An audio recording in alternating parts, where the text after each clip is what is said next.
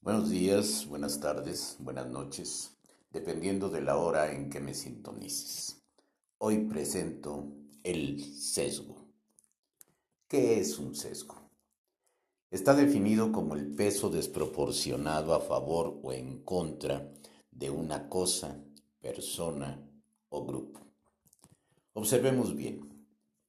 Sesgo implica interpretar algo que de acuerdo a nuestro sistema de creencias, a nuestra percepción, es la realidad. Un sesgo hace que las cosas se vayan por otro lado, es decir, de un hecho objetivo podemos desarrollar, realizar, generar una verdadera telenovela. Veamos cómo sucede. Siendo el sesgo un patrón de desviación de los estándares de juicio, esto significa que, por ejemplo, existe una categoría o clasificación de sesgo que se llama anclaje. ¿Qué es el anclaje? Es nuestra propensión a sujetarnos de la primera información que nos hace sentido. Me quedo con lo que me funciona, me quedo con lo que creo, me quedo con lo que yo considero que significa lo que dijo o lo que hizo fulano o mengana. A partir de ahí, el comportamiento, nuestro comportamiento y las actitudes que generamos van a tener que ver con ese anclaje, aun y cuando estemos equivocados.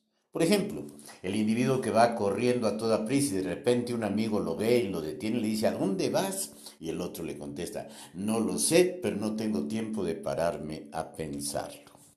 Él tomó el sesgo de que había que hacer las cosas muy rápido. Percibimos patrones significativos dentro de las informaciones que se reciben, es decir, nosotros le agregamos contexto a las cosas. Y nuestro contexto puede ser bueno, puede generar una manera de ver el tema que estamos viviendo, positiva o negativa, por ponerlo en dos polos o en dos extremos.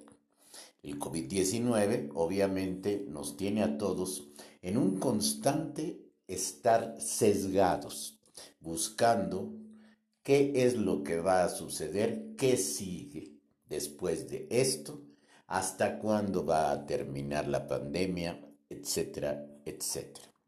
Pero además, otro elemento significativo y a la vez delicado del sesgo es la parte que se denomina atribuciones.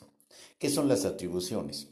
Son las conductas que ponemos en los demás. Esto es, fulano actúa así por tal o cual cosa.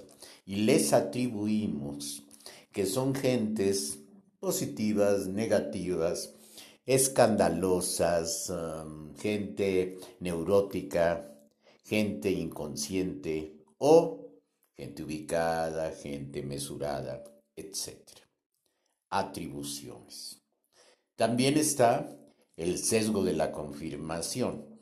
Cuando alguien está duro y dale con una cosa diciendo, no, es que es por esto, no es que va a pasar esto. Y si llega a coincidir, de inmediato su respuesta es, se los dije, se los advertí, no me hicieron caso, ven cómo tenía yo razón.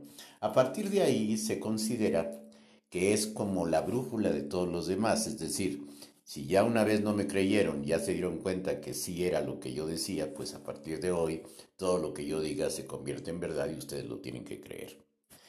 Estas verdades distorsionadas son sesgos que toman distintas vertientes por el lado A, por el lado B, por el lado C.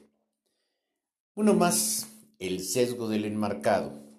Este es muy fácil de ubicar en los comentaristas de los medios de comunicación.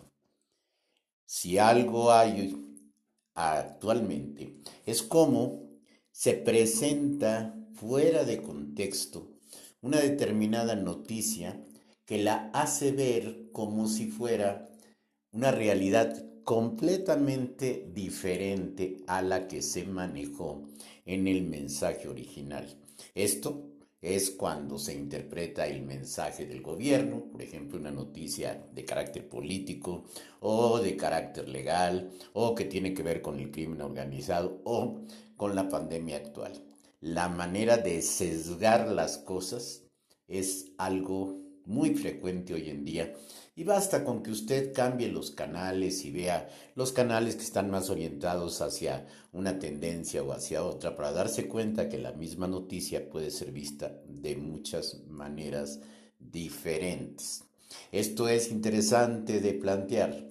Eh, por ejemplo, en el Canal 11 hay un periodista que se llama Miguel Reyes Razo que interpreta lo que dice el presidente de la República como si estuviese hablando pues un verdadero Dios.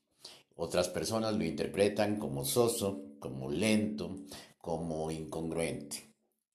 ¿Con qué se queda uno? Con el sesgo de la persona o el sesgo que la persona le está dando o agregamos nuestro propio sesgo. Finalmente, y para terminar con el tema de hoy, ¿qué podemos hacer para sesgar menos las cosas? Desde luego lo que no vamos a poder evitar es que tenemos una tendencia no consciente a la interpretación, que aún no tenemos suficientes elementos de juicio cuando ya estamos sentenciando y marcando culpables o generando inocentes. Desde luego que la mente objetiva nos obliga a irnos hacia los datos, hacia la información, irlos depurando y antes de emitir un juicio de valor. Primeramente ver dónde estamos parados, qué no sabemos, qué nos falta por saber. Sin embargo, es difícil que las personas nos tomemos el tiempo para analizarlo.